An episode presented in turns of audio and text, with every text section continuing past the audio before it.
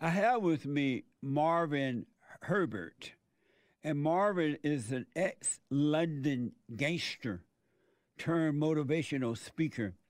And I heard part of Marvin's interviews and uh, real, real, very interesting. Marvin, thank you so much for coming on. Uh, I'm glad we finally got you on. Thank you for having me. It's a pleasure. I appreciate it. Um, so, Marvin, were you born in the UK or did you go there from somewhere else? No, I was born in the UK. And where are your family from? In, my dad's from Barbados and my mum's from Liverpool, United Kingdom. Oh, okay. Amazing, man. Well, what time is it over there right now? Four thirty. In the afternoon. In the afternoon, yes. Nice. And so I was looking at one of your videos talking about the rough life you had growing up. Uh, tell the folks a little bit about how you grew up in Liverpool and what was this like for you? Um, well, Liverpool. I was born in Liverpool in 1972, and then my mum and dad moved to London mid 70s. So around 77, 78, they moved to London.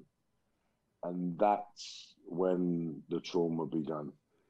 You know, my memories of Liverpool was pretty um, harmonious, family orientated, and very connected. I felt connected. I felt alive. I felt normal. Yeah. And then um, basically we came to London, um, late seventies, and that's when the alienation started, not fitting in, you know, um, being neglected. Um, we was sort of exposed to a lot of racial tension because in London at that time there was no blacks, no dogs, and no Irish allowed in public buildings. Yeah. So it was pretty hostile, especially for a young mixed race child, um, growing up in an environment where I wasn't accepted by the black community nor the white on a whole. Although there was some small percentages of both groups that accepted me. Thank God.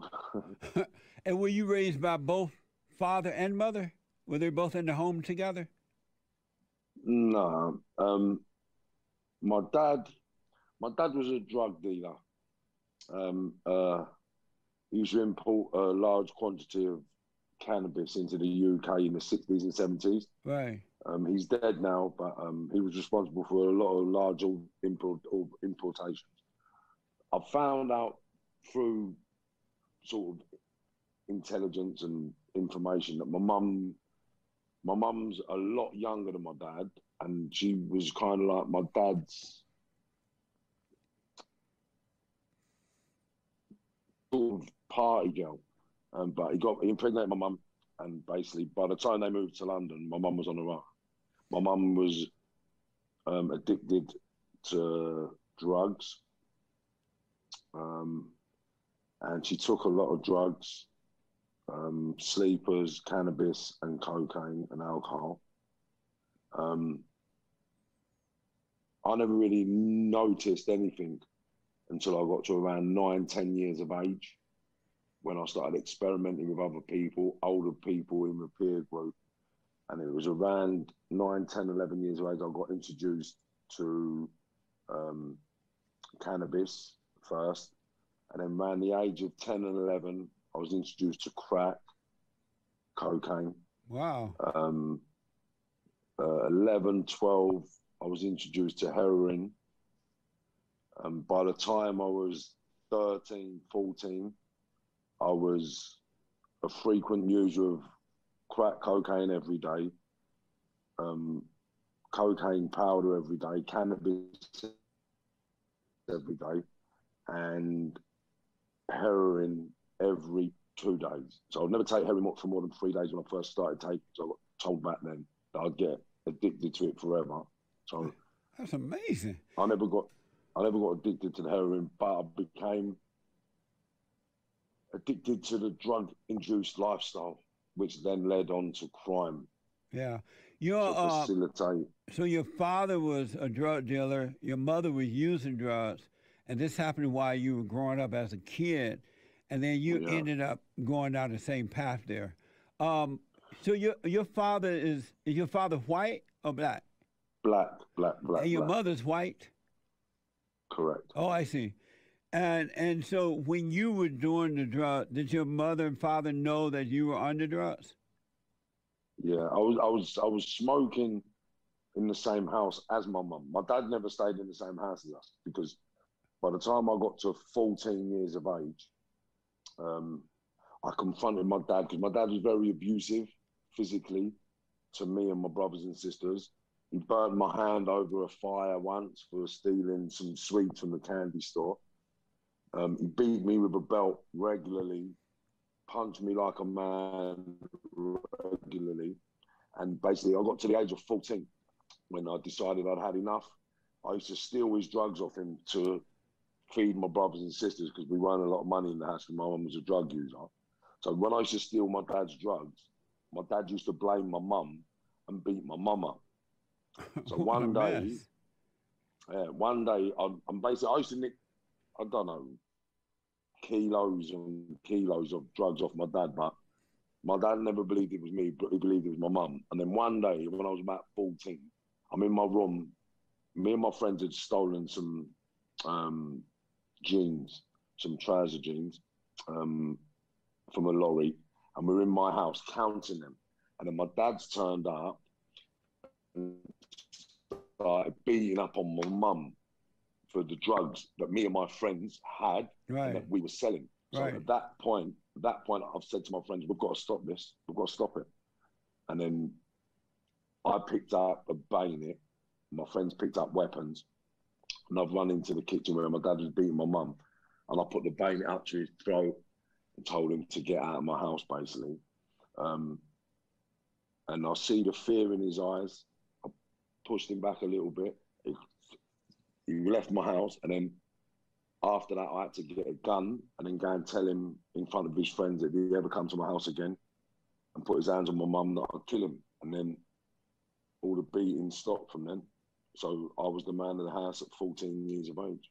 Were you the oldest child? No, I was the middle child. How many brothers and sisters you have? Well, all together, there's 16 brothers and sisters, but only four from my mum. Oh, I see. Sixteen altogether, but only four with your mother.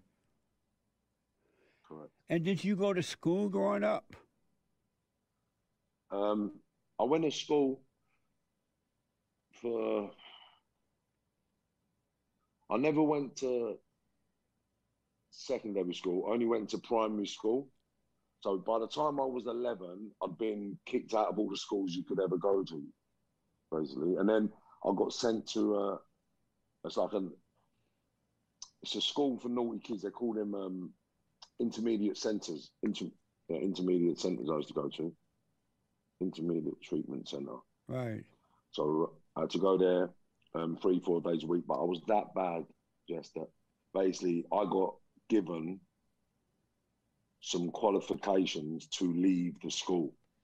I never actually sat any exams. I never sat no exams.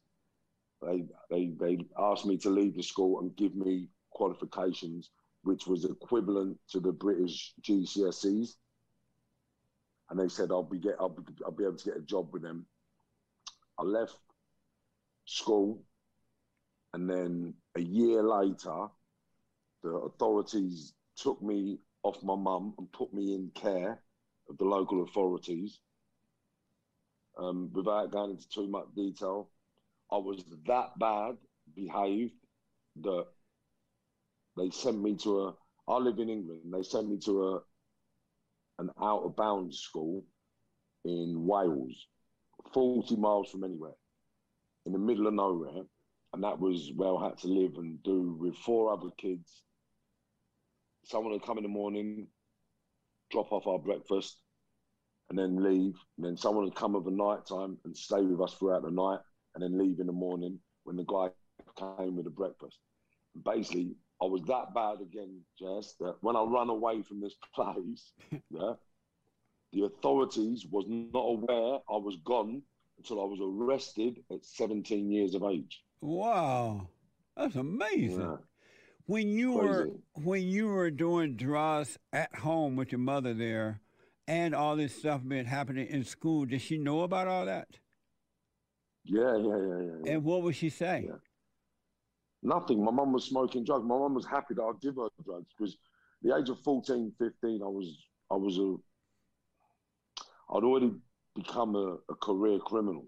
I'd Oh, already been stealing. I'd already I was providing food, money for my sisters and my brothers, my nephews, my Right. cousins, and my mum. Like I was, I used to steal quite a bit of money as a kid, you know. I want to ask this. So your four brothers is at home, your four brothers and sisters, did they use drugs as well? Unfortunately, they did, yes, but not as bad as me, and for not as long as me. How old are you now? I'm 49. 49? Oh, okay. And so I I was looking at one of your interviews and you said that growing up you didn't think that your father loved you. No, I didn't. And and what was that like to think that your father didn't love you? What did that what was that like for you? Um, honestly, it still hurts now. It still hurts now, even thinking about it. Um, it made me angry. It made me angry. It made me. I, I just wanted to. De- I just wanted to destroy lives. I think Yeah. you know. Yeah. Uh, I was just. I wasn't ever happy. wasn't ever happy, and I just became obsessed with destroying lives. I'd imagine. I think looking at it retrospectively with hindsight now and a, a mature mindset, um, I could never ever understood Dan why I'd done what I'd done as a kid throughout my whole years. Yeah. Like, I don't know what made me commit most of the violent. Well, I know what made me commit most of the violent crimes, but I don't know why I'd done it because I suppose thinking about it, from the beatings I got from my dad and the lack of love I got from my dad and the feelings it made me feel, whenever I see other people being beaten or intimidated or bullied by anybody, I felt I had to protect them. I felt I had to protect them. So, although my crimes were violent crimes and I've been associated with lots of atrocities, it was only against bad people that were doing bad things to good people, if that makes sense. Yeah, absolutely. And why did you think your father did not love you? Um, as a kid, up, what I know that my brothers and sisters wasn't my dad's children. So when anything happened in my house, I'd get beaten, and no one else would ever get beaten. So because of that, I believed at that stage of my life that he didn't love me. But now, as a grown man, through speaking to friends and family, I know he actually did love me. And when he died in 2016, I actually made up with him. I forgave him, and I told him I loved him, and I thanked him. I thanked him for being strong enough to beat me as much as he did to prepare me life I had. Because I've never, I've never taken medication. I've never taken sort of antidepressants.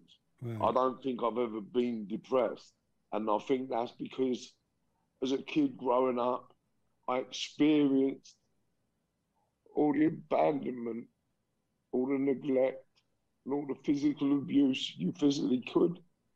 So mentally, I was already accustomed to a mindset and a way of life. And it, so when I got hurt by people later in life, it never affected me Yeah. when people let me down and when people neglected me, it never affected me because my emotions became void.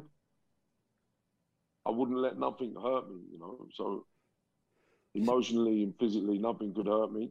So before he died, uh, he said that he loved you.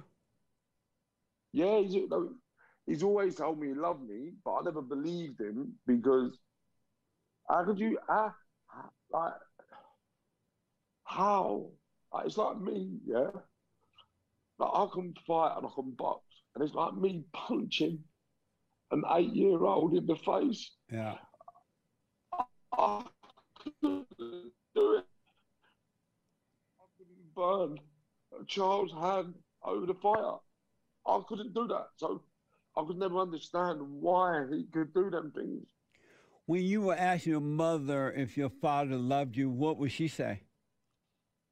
No, no. I believed everything my mum said about my dad. That's why I hated my dad so much growing up. Because of what she said about him? Yeah. And was she li- was she lying about what she was saying? Yeah, yeah, yeah, yeah. Yeah, she lied about lots of things, my mum. And even at the funeral, I had a speech prepared for my dad's because I got up to talk, but there was thousands of people at my dad's funeral. That came up to me on that day was telling me everything about my life and everything my dad told him he was proud of. And I couldn't believe how many people of 60, 70, 80 years of age actually knew who I was. Oh, they knew who Well, you was dad- because your father would talk about you all the time. Yeah. And so, did, did you hate your father? Be, me. did you hate your father because he beat you, or because of what your mother said about him? Because, because of what my mum said. Wow. because because I my because of what my mum used to tell me, I say fuck him. I ain't gonna let him hurt me. You know I mean? Like, mum, when he used to beat my mum up, yeah, my mum would make her tell us or make us believe that he beat her up because she found out he had a girlfriend. Okay, but she never told us when she used to sleep with my dad's friends oh, or when she and she was a bit she was a prostitute as well. No, so there's lots of hidden agendas with my mum that yeah. we wasn't aware of as children. And as I've got to know my mum, her history, her life, I, I I found it very hard to forgive her after my dad passed. You know, because I feel because of her hatred to my dad, she sort of prevented all us having a decent relationship with my dad, and we alienated him forever Yeah. in protection of my mum. Amazing. And have you gone and forgiven her for what she did? Yeah, yeah, yeah. I don't, I don't hold feelings to nobody. Like everybody does what they do because they have to do what they got to do in that situation for that moment in that time, and So- nobody's really responsible for what they do. So did you go to your mother and, for, and, and uh, forgive her for turning you away from your father? And but for everything, she's my mum, innit? Like And Right, when you end of the went day, to look- her, when you went to her and forgave her for what she had done, what did she say? not a lot. Not a lot. She, from her perspective, she don't think she's ever done anything wrong. what a mess! Yeah. And so, how is your life now? We're running out of time here, and I'm disappointed because I had wanted to have you on for an hour. But how how is your life today? How's it going? Amazing. Good, man. Amazing. And so you're It really is amazing. You're having a better life as a result of forgiving your mother and father. Um, I'm having a better life uh, forgiving everybody that's done me badness, you know? Yeah, Like, I don't even focus on my mum and dad. I focus on what's coming. Like, the most recent forgiveness was the guy that shot me five times. You know, and I hold no malice or bitterness towards him. Right on. You've been You know, shot I'll five I just times. forgive everyone, man. Everyone. Yeah, That's amazing, man. yeah. I got, I got shot. I got shot in my leg, my arm, my testicles, my forehead hair, and then my eye, because that's glass. Look, Whoa! that's glass. What the? yeah, so that's not real.